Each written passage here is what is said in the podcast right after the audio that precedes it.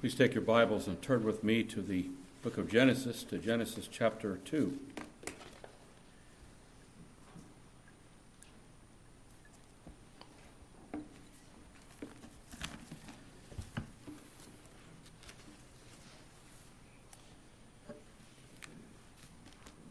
Our text is going to be taken from verse 15, but what I want to do is read from verses 8 through 14, which were the verses that we considered last time when I preached to you. Please follow along as I begin with verse 8 from Genesis. Excuse me. Yeah, I should begin with actually verse 4. This is the history of the heavens and the earth when they were created, in the day that the Lord God made the earth and the heavens before any plant of the field was in the earth, and before any herb of the field had grown. For the Lord God had not caused it to rain on the earth, and there was no man to till the ground. But a mist went up from the earth and watered the whole face of the ground. The Lord God formed man of the dust of the ground, and breathed into his nostrils the breath of life, and man became a living being. The Lord God planted a garden eastward in Eden, and there he put the man whom he had formed. And out of the ground the Lord God made every tree to grow that is pleasant to the sight and good for food. The tree of life was also in the midst of the garden, and the tree of the knowledge of good and evil. Now a river went out of Eden to the water of the garden, and from there it parted and became four river heads. The name of the first is Pishon. It is the one which skirts the whole land of Havilah where there is gold. The gold of that land is good. Bdellium and the onyx stone are there. The name of the second river is Gihon. It is the one which goes around the whole land of Cush. The name of the third river is Hiddekel. It is the one which goes toward the east of Assyria. The fourth is the fourth river is the Euphrates. We'll pause there and we'll seek the face of God once again for understanding His holy word. Holy Father, we bless you and praise you that you've given to us this precious account of what you did when you created the heavens and the earth, and then that special place that you prepared for the man and the woman that you created.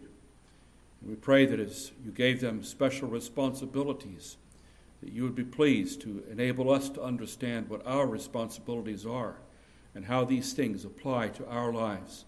And that we would not only understand them, but that by your grace we would put them into practice. May your Spirit be shed abroad in our hearts this morning. We pray it in the name of Christ our Savior. Amen.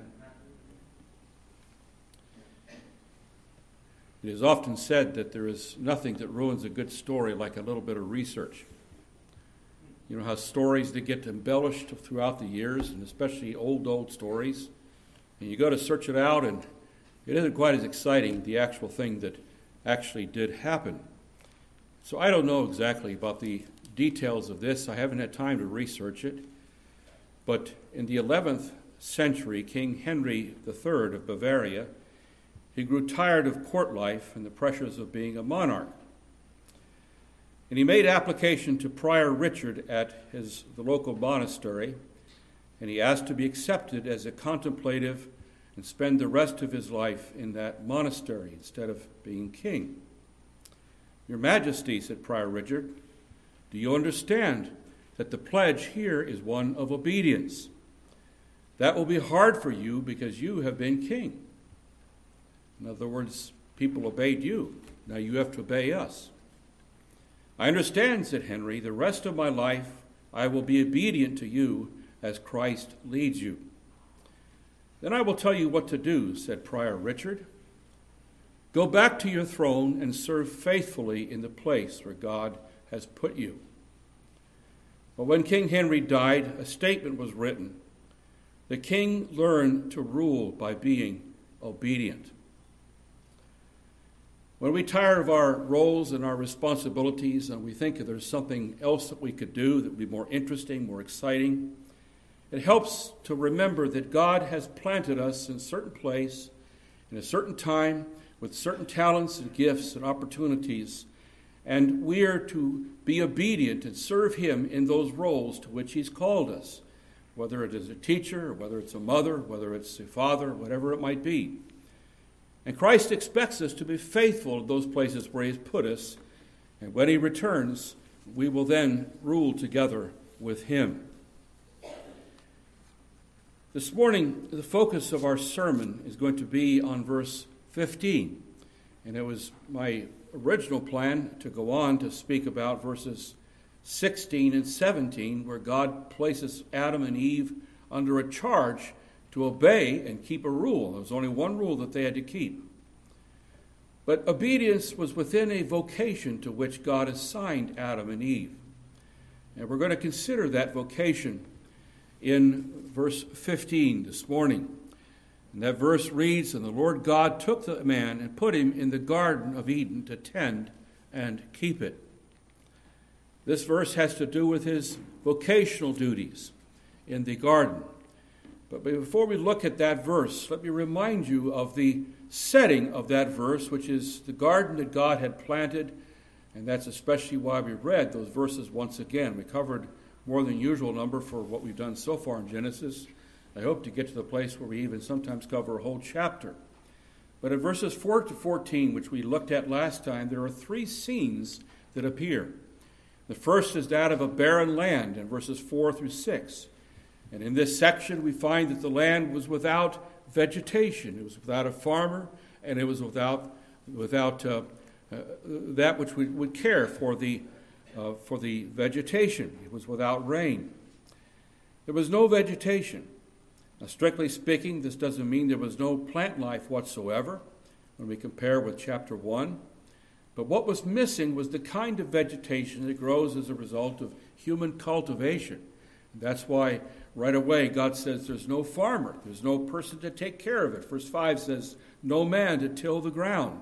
So it's those kind of plants that were not there in that place where God had created. And there was also no rain. We don't know exactly. There's a difference of opinion, interpretation, whether the verse in verses 5 and 6 speak of water coming up from ground or whether it's a mist that fell upon the, the soil. But whatever it was, it wasn't perfect enough for what God intended for Adam and Eve in the place where He wanted to put them. So that's the first scene, the scene of a barren land that needs to be remedied. The second scene is that of a unique creature, verse 7. And the Lord God formed man of the dust of the ground and breathed into his nostrils the breath of life, and man became a living being. Now, these two scenes, the scene of a barren land and the scene of a unique creature, they make us wonder well, what's God going to do now? From this barren land that we've looked at, and then this unique, special creature that God put there, we're led to ask well, is God going to leave Adam in this barren condition? Is going to leave it in these conditions that are not perfect. And so this brings us to the third scene, that of a lush garden in verses 8 through 14. And its description, it reminds us of the most beautiful botanical garden that we have ever seen. Only it was not merely just filled with beautiful plants, but also plants that would provide for every one of Adam and Eve's desires. And with respect to this idyllic place, our guide and tour, our garden tour, noted several features, and I think there were four in particular. And for one thing, it was a very real place. The description that we have is stunningly different from the creation myths that abounded in the ancient Near East. It contains very specific geographical references. In verse 8, we are told that it was eastward in Eden. So it was east of where Palestine was, in other words. And two of its rivers still exist the Tigris and the Euphrates. And the other two rivers, we don't know what rivers they were. Perhaps the Genesis flood changed the water flow in the land. probably did. And so we just don't know what those two rivers are. But it's a real place that could have be rivers named and uh, where, where it was put. And it was also a prepared place. We read in verse 8 the Lord God planted a garden eastward in Eden and God is pictured, you see, as a gardener.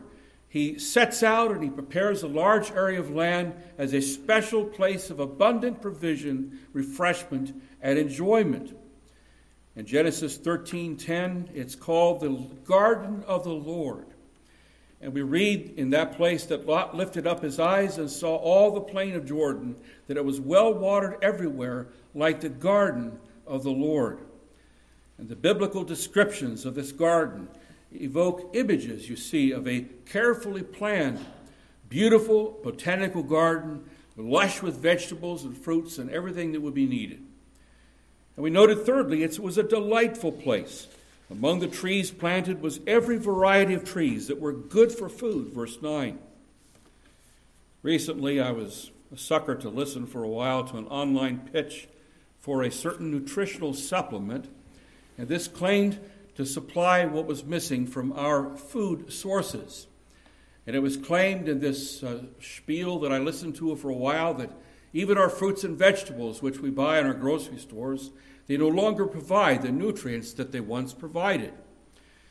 But on a certain island, none of the people are overweight, and none of the people are stricken with heart disease, and none of them have cancer.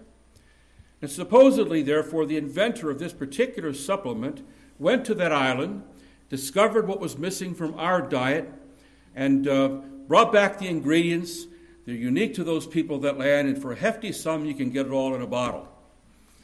It all sounded great, especially to a man that struggles in ways he never had to when he was younger. And it sounded like this is something that might be helpful until I read some independent reviews. And it was hard to figure out which ones were independent because even there were some that came right from this company that pretended to be independent reviews, comparing everything, and of course, rating this one the best. But we may be sure that in every way, what God gave to Adam and Eve, these fruits and these vegetables were perfectly good. And in addition to every tree that was good for food, God provided every tree that's pleasant to the eyes. He created what was pleasant and beautiful to look at, utilizing a tremendous variety of color and form. And this is why the name of this garden, Eden, literally means pleasure or delight. And we also saw, fourthly, that it was a life giving place, a place that has the tree of life and these life sustaining rivers described in the verses we read. Now, having been reminded of the setting of our text, in verses 15 through 17, we have an account of uh, two types of responsibilities. They describe Adam's vocational duties in verse 15, and then in verses 16 and 17, we see his spiritual duties. There was this tree he was not to eat of, he was able to eat the other ones, and this was a spiritual test. And then later on, and we're going to have time to get to this down the road, we come to his family duties that are described at the end of the chapter. Now, with respect to his vocational duties, in verse 15, let me just read that verse once again. This is going to be our focus. Then the Lord God took the man and put him in the Garden of Eden to tend and keep it. Now, there was no magic in Eden. Gardens don't look after themselves, they tend to get overgrown. They're not self perpetuating, they're not self pruning. And after a word about the vocational setting, this verse identifies the vocational tasks, and they were connected with the garden. Now, with reference to the vocational setting, and that's our first point that we want to look at briefly, we read in verse 15 Then the Lord God took the man and put him in the Garden of Eden. And in a general sense, this verse duplicates what we read earlier in verse 8. Both verses say that God put the man in the garden, but in this place, the Hebrew word that's translated put is a different word. It's the word naka, a word that's used to describe rest or safety, which God gave to his people in the land of promise. No longer have to fight for every inch of their, of their existence, but a place where you can settle down and feel safe and rest. And that's the word that's used here to describe what God did with reference to Adam and then later on to Eve. And both uh, the issue of rest and safety, and also it's been used later on in the Old Testament to refer to dedication of something that's offered to the Lord. And both those senses appear to lie behind the use of the word here in verse 15. Man was put into the garden where he could rest and be safe. And he was put there in God's presence, as it were, with place of fellowship with God, a place where he can dedicate his life and his energies to the service and the glory of God. He was put there for these purposes. God put him in the garden, which, as Luther puts it, God intended to be the dwelling place and royal headquarters of man, as into a castle and temple. This garden was like the most beautiful temple, really, that you've ever seen. That's where God put Adam a holy place, a pure place, a wonderful place where he might live. And it's in that setting that God gives him a particular job to do. Now, having noticed the vocational setting, I want you to notice in the next place that verse 15 tells us about his vocational tasks. Vocation is our calling in life. You remember we preached a whole series on that. It is our calling as to what God would have us to do with our lives. Well, Adam was placed in Eden, and here's what we are told to tend and keep it.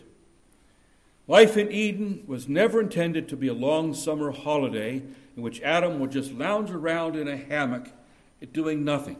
People have this idea of heaven, too, that people are just going to be just strumming guitars and, and maybe there's holier instruments than guitars, some people think. And we're just going to have a big vacation for thousands and thousands of years. Well, I don't believe that in any way that God's going to let us be idle in, in the glory any, any less, any more than, than in this perfect state here in the Garden of Eden. Right away, God gave Adam work to do. The labor wasn't wasn't with the thorns and the thistles and all the problems of work as now we now have it, but it was pleasant. It was satisfying. It was full of delight, a sense of, of, of accomplishment. And what was done at the end of the day was, would be refreshing to his soul. It was free from the weariness and trouble that we now have. But even in this idyllic setting, it was never God's intention that Adam would succumb to a life of indolent repose. Now, before we consider what it means here in particular, where it says God put him there to tend and to keep the garden, those are the words used in the New King James, I want to mention briefly that there's another interpretation that's gained traction among some of the commentators. And just I want you to just hang in with me for just two or three minutes while we contrast two different interpretations. The whole sermon hinges on this interpretation. And these commentators, they note that in the Hebrew there is a pronoun that's attached to each of these two verbs. The verbs translated tend and keep. And in each case, the pronoun is feminine, whereas the Hebrew word for garden is masculine. And therefore, they say these two verbs they should be understood as infinitives, without endings, without these personal endings.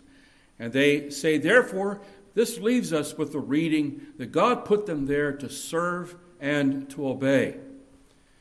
And as I encountered this interpretation, I hadn't run into it in the past, it puzzled me because there were various reasons why I believe that we should stick with the traditional interpretation, which, by the way, is represented in the verses I think that would be, in the versions that would be in, in your laps, whether it be the King James or whether it be the New King James, the New American, or the ESV.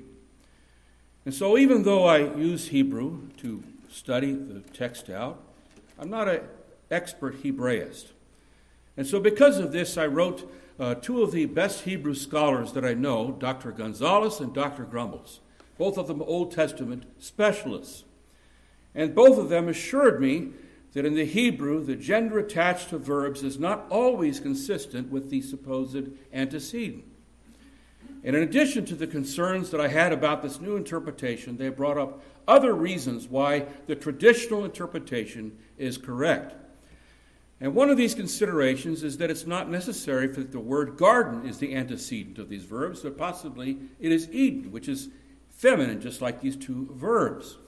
Well, I could go into the, all the other complexities and all the other reasons why the traditional interpretation is better, but simply I want to say that I'm satisfied that the traditional interpretation that you have there in your laps, I think just virtually all of you, is that which is the, the God intended interpretation of the, of the text. The two verbs that are used in verse 15, they picture the vocation of Adam as a botanical garden horticulturalist. or as one has described him, a park keeper, God's estate manager. But what were the tasks that were given to Adam? Well, the first task of these two words is that he was to tend the garden. Or as the New American translated, translated it's, he was to cultivate the garden or work the garden, that is, work the soil, as it is in the, in the English Standard. And the Hebrew word is often translated serve in other contexts, but in the early chapters of Genesis, and here's just another reason why I think tend or work the soil, cultivated, this is the best interpretation, because right here in the early chapters of Genesis, this is the way in which the word is used. For, for instance, chapter 2 and verse 5, it says, Before any plant of the field was in the earth, and before any herb of the field had grown, for the Lord God had not caused it to rain on the earth, and there was no man to till the ground. There's the same word, to till the ground. Chapter 3 and verse 23, we read, Therefore the Lord God sent him out of the Garden of Eden to till the ground from which he was taken. And chapter 4 and verse 2, chapter 4 verse 12, it's the same basic idea that he was to work the ground, he was to till the ground, he was to cultivate the ground. That's the idea of the verb that's used there. So that's the first part of his vocational. And then the next word that's translated to keep the garden, the Hebrew word shamar, it's used as keep the garden in the New King James, New American, and ESV. I think pretty much all of them are united in this in, in translation. And the meaning of the root that is used here is to exercise great care over something, necessarily to guard something so that nothing goes wrong. And frequently it's used as a synonym from another Hebrew word which means to protect. And the same root that is found in our text is also used, for instance, in, Hebrew, Genesis 3:24. We read that God drove Adam and Eve out of the garden, and he stationed this cherubim with flaming swords. And listen to this, who were on guard to guard. Here's the same Hebrew word, to guard the way to the tree of life. So what's God saying to Adam here? Why did he put him there? I want you to guard this garden. That's the task. Not only to till it, but to keep it, to guard it. And after the fall, it was necessary for gardeners to build fences around their gardens to keep the rabbits and the groundhogs and the deer out of their garden. When we have when we planted a fairly large garden way back in the back part of our property many years ago when we had more energy, we had to had to build a fence. We had to keep the groundhogs off. I, I trapped 18 of them the first summer. There was so many of them, they were just going to eat everything. And I found out you need to put the fence even about a foot into the ground because they'll dig right underneath it.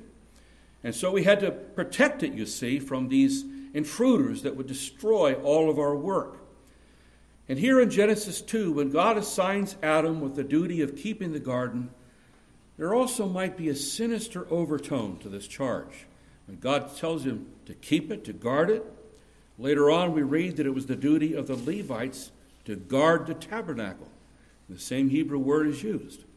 Numbers 153 and 338, they were to guard the tabernacle to keep intruders from breaking in. And what invader was the first man to guard against? Why was he supposed to guard this garden? We find out the answer to that in chapter 3 when the serpent, the worst of all gate crashers, he appears on the scene and he ruins everything. He was to guard it against that intrusion. Now, before we move on to the, the, the next main heading, I initially had interpreted, planned to, to cover also verses 16 and 17, but we're not going to do that this morning.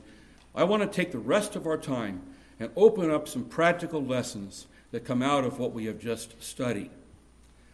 The first practical lesson is this we learn in this place that physical labor is not the consequence of sin.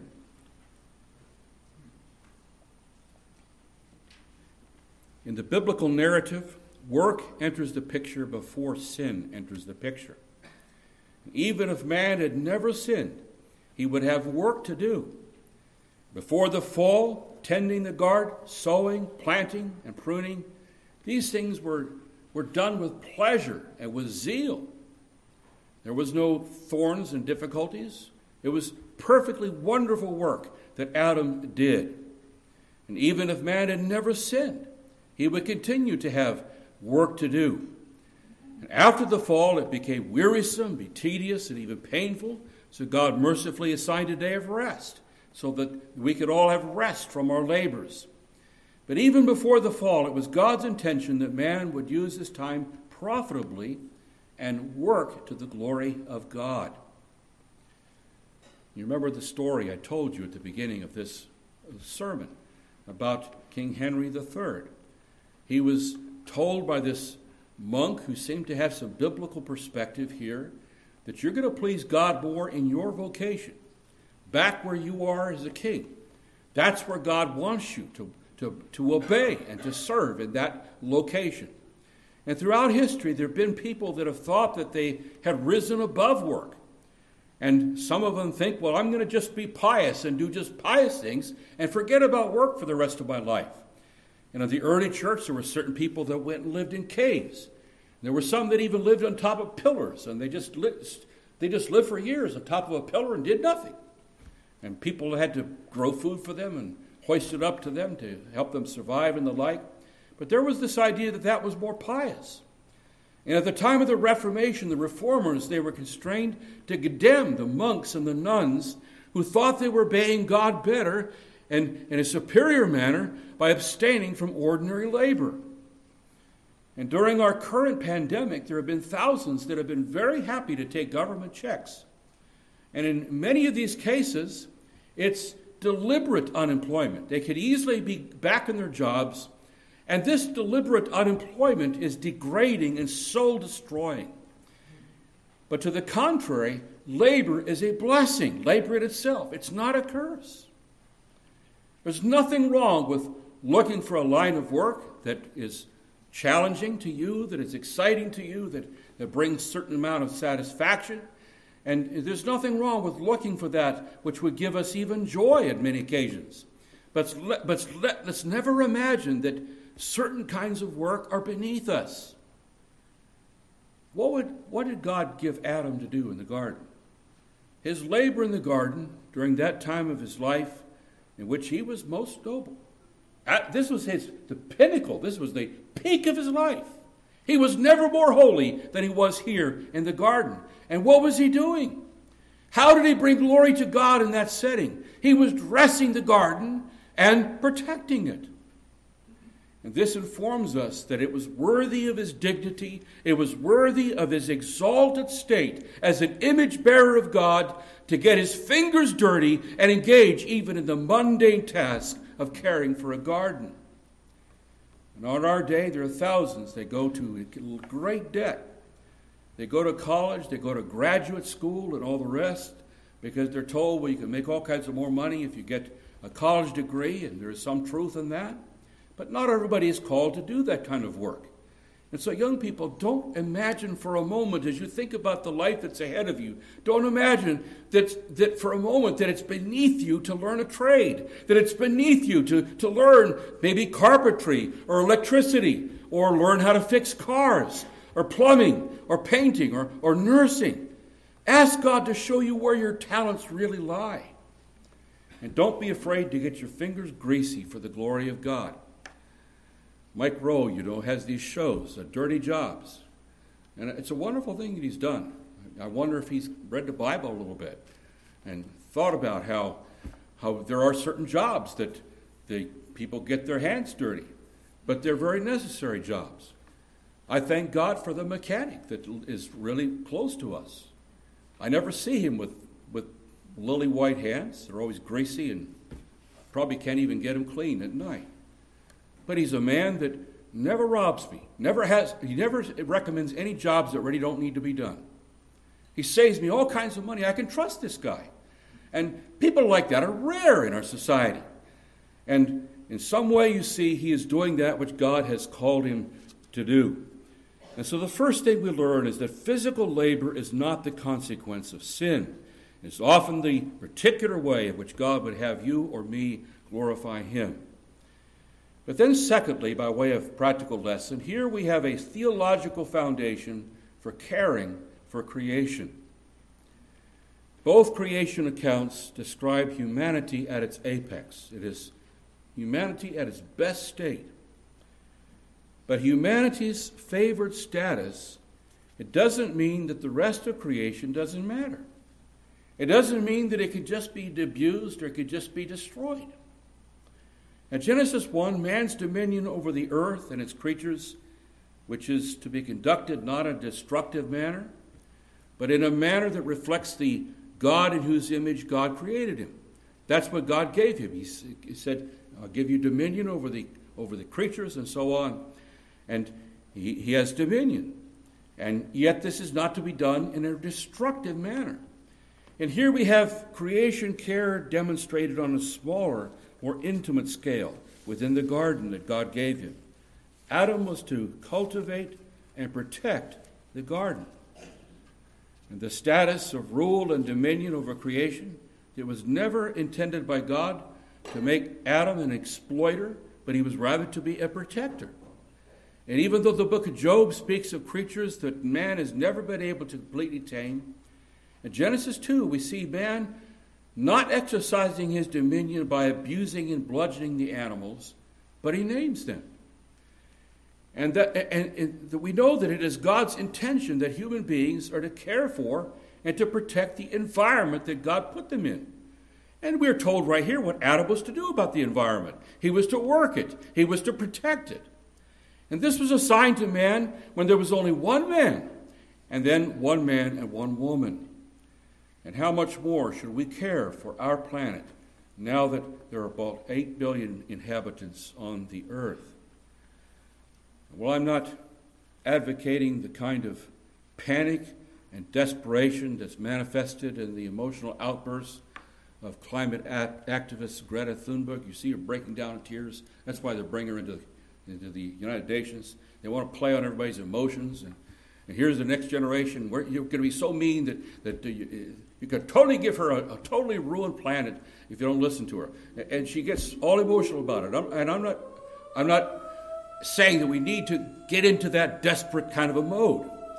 A wise use of fossil fuels alongside the development of technologies that capture renewable energy in a manner that doesn't destroy the nation, this can be advocated without having to resort to the desperate, uh, desperate measures and proposals. Uh, as one politician famously said, that if we don't do this, the whole earth is going to be destroyed in 12 years. So I'm not advocating that. And the issues are very complex. And I don't pretend having mastered all the details of how we should address these things. It is not even a settled issue, for instance, as to the gravity of the situation with reference to our climate. And as we move along, wise stewardship of what God has given us, it's often going to be something that's involved balancing one issue over against another issue. And uh, so we need to consider these things. And this one hits home to me. If we're going to save all the trees, do we have to quit making baseball bats? Is that, is that something we got to do? Well, better keep all the trees because they capture, you see, the carbon dioxide. Better not have baseball games anymore because it takes a lot of bats, so keep on breaking them. Is that what we got to do? God gave us a lot of coal, by the way. So maybe we're just to leave it on the ground and there's no way in wisdom we can use that coal? And just because inferior standards resulted in a nuclear meltdown in Chernobyl does this mean that we have to banish nuclear power altogether? There are questions that we have to wrestle with, you see. But just because some people try to use the issue to push their radical political agendas and to vastly expand the role of the state, it doesn't mean that this is an issue that Christians should ignore. Now, many proposals they would result in tremendous economic hardship. The poor they often suffer the most. When the gas prices go up, they don't have all the kind of extra money. It affects them in a, in a, way, in a meaningful way. And such extreme proposals, they, they tend to come from people that have no faith in God. And God is determined to keep this planet until Jesus returns. That's why they go into panic mode. They don't have any faith in a God that protects this planet. And they also tend to, these proposals to come frequently for people that make the earth their God but completely ignoring what kind of planet we're going to pass on to our children, completely ignoring what we're going to pass on to our grandchildren, this is also wrong. And consider this the home that God provided for Adam, what did God give to Adam? He didn't make a huge modern city. That's not what he gave him. He gave him a garden. He gave him, put in different terms, a farm. And maybe it might be a good idea to keep this planet looking like a garden. So, this is our second lesson that comes right out of this passage a theological foundation for caring for creation. But now, in the third place, our text, it also has implications concerning creativity. Now, for a chapter and a half, we've been considering the wonderful creativity of God in shaping and fashioning a vast universe that He made, a planet in which there is amazing biodiversity and incredible beauty. There's great beauty in that which God made. That's what He created. And here in Genesis 2:15, God puts the first man in a beautiful garden. And he says to the first man, God has done all, all these things. He says to him, in effect, now it's your turn, Adam. I made this. You're to take care of it. You are to imitate me. Here's a special garden I made just for you. I want you to take care of it, tend it, see that it doesn't get all overgrown and ugly. See to it that it remains pleasant to the eyes, as we read earlier in this chapter. So, what do we mean when we refer to creativity? Well, does this include Thomas Edison's invention of electricity, which has been a blessing to billions? Of course, it includes that. Does it include the invention of computer technology? Of course. And does it include the creation over 100 years ago of such a thing as the aqueduct that brought and even to this day, 100 years ago, this aqueduct brings water from a large lake all the way over the Sierra Nevada mountains into the great city of Los Angeles. And there was a huge project. It, take, it took great engineering to, to accomplish that project. And it was, you see, creativity, you see, that made that kind of a project possible. But is this the only kind of creativity that God has in mind? Is creativity limited to inventions that enrich our lives? Is it primarily and only the creation of wealth? But when we consider the example of our Creator, we discover that it includes such things, but it includes even more. It includes the creation of a beautiful world and a beautiful garden. You see, God didn't say, Well, here's a little mud hut right, right along this ugly creek, and I don't want you to idolize, you see, beautiful things. So I've just made you. Uh, I don't want to. Uh, I'm not going to put you in a beautiful garden because that you might make an idol of that garden. You're going to just live in this ugly place. That's where I'm going to put you. You tend the garden there, and you can be productive. And that's not what God did. And there's an implication. The creation of beauty in the world, we are called upon to create beauty, to imitate God and what He did. And later on, we're going to study the, the, the, next beautiful thing that God made. And this was the most beautiful thing that Adam ever saw. God gave him a wife. She was beautiful to him. And there was a beautiful marriage that was arranged right off the bat. And as the Bible unfolds, we also read of man's discovery, for instance, of music, and especially of David's use of the harp to praise God.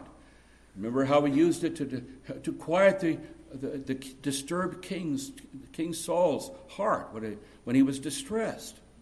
And there were compositions of psalms for God's worship.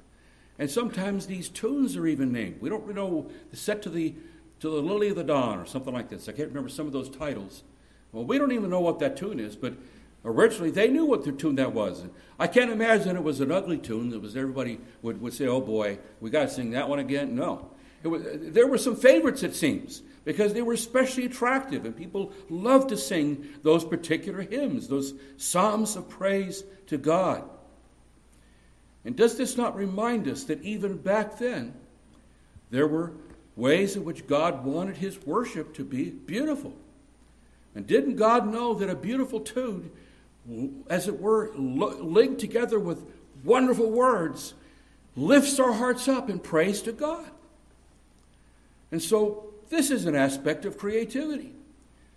And we live in a society that's rebelled against God. And one of the manifestations of this rebellion is ugly music and ugly art and ugly buildings. You go in Washington, D.C., it's all utilitarian. So many of these buildings have been put up, they're just plain ugly. And you, you look at a lot of the, the art that goes on, listen to the music that goes on, it, it's just ugly. And do you ever wonder why we read in the captions of some of these Psalms of, of, of, of beautiful tunes, and, and now we're having this ugly music? This is a society that's rebelled against God. A while back, I think maybe I mentioned this on some other occasion, I visited MASS MoCA Art Museum in North Adams, and I've always been interested in art. And yes, there are other aspects of art. I, I, much prefer the Hudson River paintings and such.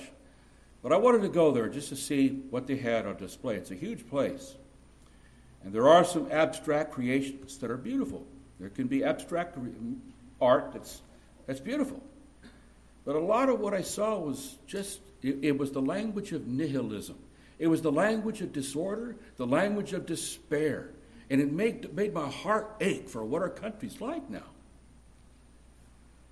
It's not enough that our Creator and our creativity produce something useful or something that modern critics would like. When God was done creating, He said it was very good. This is really wonderful what I made. And our inventions, you see, our music, our art, the way we decorate our houses, the way we run our homes, even. All of these things should have this aim that we can stand back and we can look at what's been done and we can say, that's good. That's very good, we might even be able to say.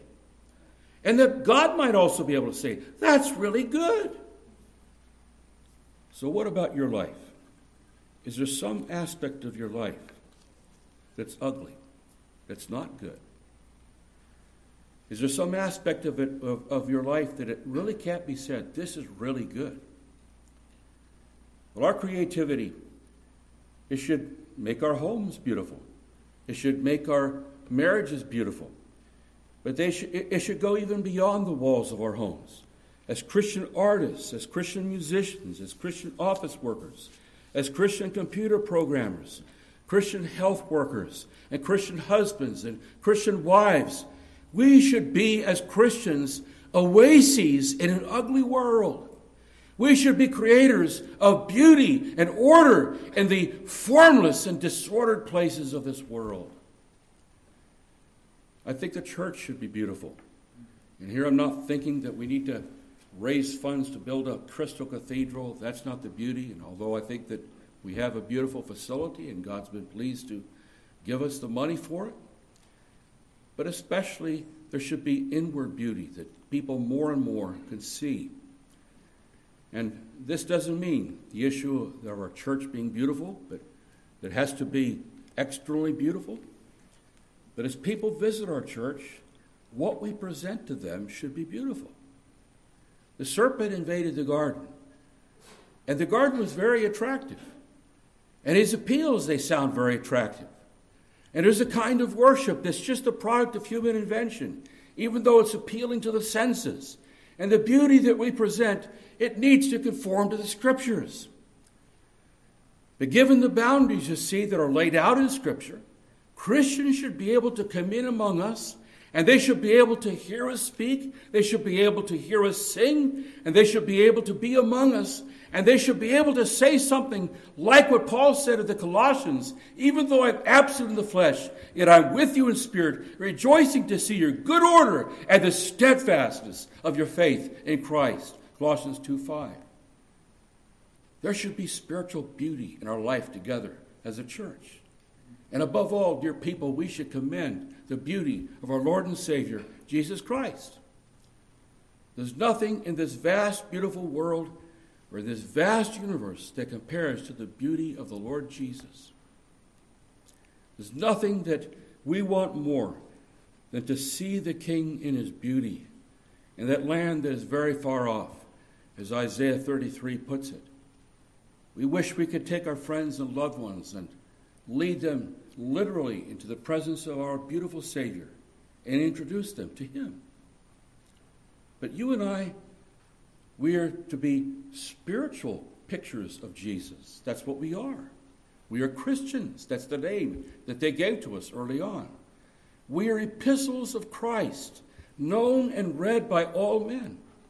And this beauty, it's not just to be seen in the fact that we wear clothes that are in style, or in spe- expensive jewelry. It's not just in, you see, uh, our tasteful makeup, but it's rather, as Peter puts it, in the hidden person of the heart with the incorruptible beauty of a gentle and quiet spirit.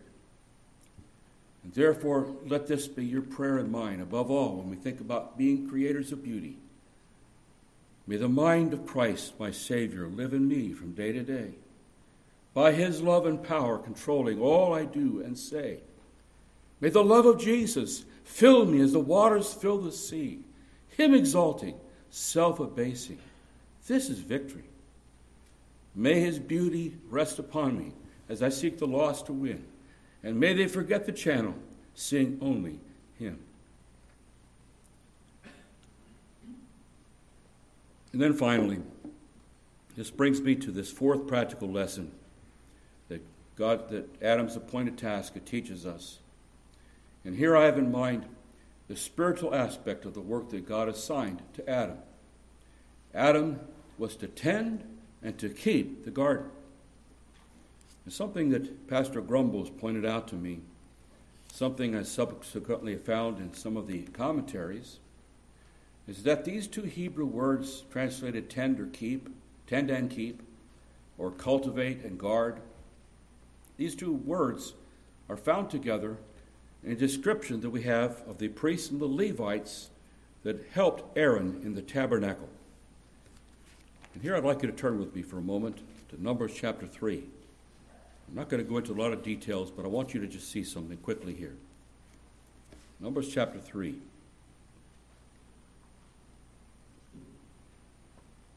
Actually, what I want to read, instead of the New King James, I want to read the English Standard because I think it brings it out better. In verse 7, we read about the Levites they shall keep guard over him and over the whole congregation before the tent of meeting as they minister at the tabernacle. There's these same two Hebrew words together in one verse. The word that's translated keep guard is the same Hebrew word that we find in Genesis 2:15 that stresses that Adam was to keep or to guard the garden. And the word that's translated they're to be ministered to, they're minister at the end of, of Hebrews 3:7. They're to minister at the tabernacle. It's again, it's the same Hebrew word that is translated tend or cultivate or work the garden in Genesis 2:15. And the same two words are found in the next verse in Numbers 3 and verse 8. They shall guard all the furnishings of the tent of meeting and keep guard over the people of Israel as they minister, there's the other word, at the tabernacle. Now, while the priests served God in the tabernacle in what might have seemed to be a more glorious task, they were the actual ones that would, would lead in the offering of sacrifices. These Levites assisted them in two very important ways. For one thing, they stood guard. They kept watch in front of the tabernacle. And they did this to keep unauthorized intruders from entering the tabernacle. Remember how Nadab and Abihu, they entered the tabernacle and they offered unauthorized fire before the Lord. The Lord killed them. Such intruders, they were to guard against them. And in verse 8, it is added that they stood guard also to protect the furnishings of the tabernacle. You remember when Uzzah touched the ark, when it was not being moved in the proper manner. The furnishings were also be protected. Unauthorized persons were not to handle these holy furnishings. You were to guard it, you see, from those things. And their second duty was the duty of ministering or serving in the tabernacle. And this especially refers to erecting the tabernacle, disassembling it when they moved, carrying the furnishings of the tabernacle when they marched. And the way that these two words are used in Numbers 3 and elsewhere, they tell us that Adam's vocation had a spiritual dimension to it. Adam's tasks, it, it, they were like a, a, Levitical priestly type of had a dimension to them. He was like a Levite, as it were, to serve and guard this temple garden that God had made for him. And it was it's the same thing you see that you and I are called upon. We have holy duties, you see, in our vocation. Whatever we do is to be done for the glory of God. It's to be done as priestly work to the Lord. And we're to serve God in all that we do. And because our lives are lived in the presence of God, we're to guard that special presence. We are the temple of God. We are the temple of God when we meet together, and even when we go apart from one another. We are the temple of God. Our bodies are the temple of the Holy Spirit, and we are to guard those temples. We're to guard those bodies against the intrusion of anything that's vile or unclean or displeasing to the Lord. We're to guard against that. We're to guard against that which, would come into the church, you see, that would be contrary to God's word. We are ever to be on guard against Satan and his temptations. We're to watch and pray lest we enter into temptation. And the same holds true for the church. All of us are priests in the house of God. In our gatherings, we need to remember that there's a sacredness to our gatherings. We're in God's temple, and our awesome holy God inhabits his temple. And therefore, all of us, and especially the pastors, are to humbly serve in this new covenant temple. We are charged with keeping strange fire out. We are charged to keep out any strange practices that have not been authorized by the Lord. But let's not just think that our only service is what we do in the gathered assembly. As you go through the coming week, and as you are still the temples of the Holy Spirit, how are you to think about your work, your vocation to which God has called you? Do you see it as an act of service to the Lord? Do you see it as a blessing that has been given to you by God, a way in which you can glorify God? Whether it's as a mechanic or electrician or carpenter or nurse or whatever it might be. And so we pray as we sometimes sing, Teach me, my God and King, in all things thee to see. And what I do in anything, to do it as for thee. All may thee of thee partake. Nothing can be so mean or nothing can be so lowly, which with this motive, for thy sake, will not grow bright and clean. This is the famous stone that turns all to gold. For that which God does touch and own cannot for less be told. Well, may God help you and me to tend, to keep the garden that God has given us. May the Lord help us to do our work as unto Him, realizing that manual labor is pleasing unto Him and other labor to which God might have called us. Let's remember that we are to be creators of beauty. And we are to be workers, as it were, tending the garden and keeping it holy, even our own tabernacles, and uh, also the tabernacle that we meet in here, not the external walls, but the meeting, the spiritual tabernacle to which God has gathered us as we gather Sunday by Sunday. Well, let's pray. Holy Father, we thank you and bless you for the richness of your word. We bless you, Lord, that as we study these things, it opens up more and more to us as to what you would have us to do, what you have us to be. And we confess, O oh Lord, that all too often we live in such a way that it would seem like there's no difference between us and the world. May it be that we would be, as it were, sacred Levites in all the service to which you called us. And it may not be as glamorous as that which the priest does, somebody else does in, in our church or in, the, in society. But in whatever way you've called us, O oh Lord, may it be unto you that we serve. And may we be living epistles of Christ. May we be creators of beauty. May we be those filled with your beauty. May we commend the gospel. As we are in our homes, may our children not see what's ugly in the relationship that we have with one another as husband and wives. In our church gatherings, may it not be that people would come in and see ugly fighting and ugly and nasty words and and uh, desecration of your house in that way. But may it be that we are uh, emblems of Christ, commending our beautiful Savior by our beautiful words and by our beautiful actions. Help us, O Lord, for we depend upon you. Redeem us more and more, we do pray, by your grace, until that wonderful day when we will gather in your presence and we will praise you and serve you forever and ever. We pray these things in the precious name of Christ our Savior. Amen.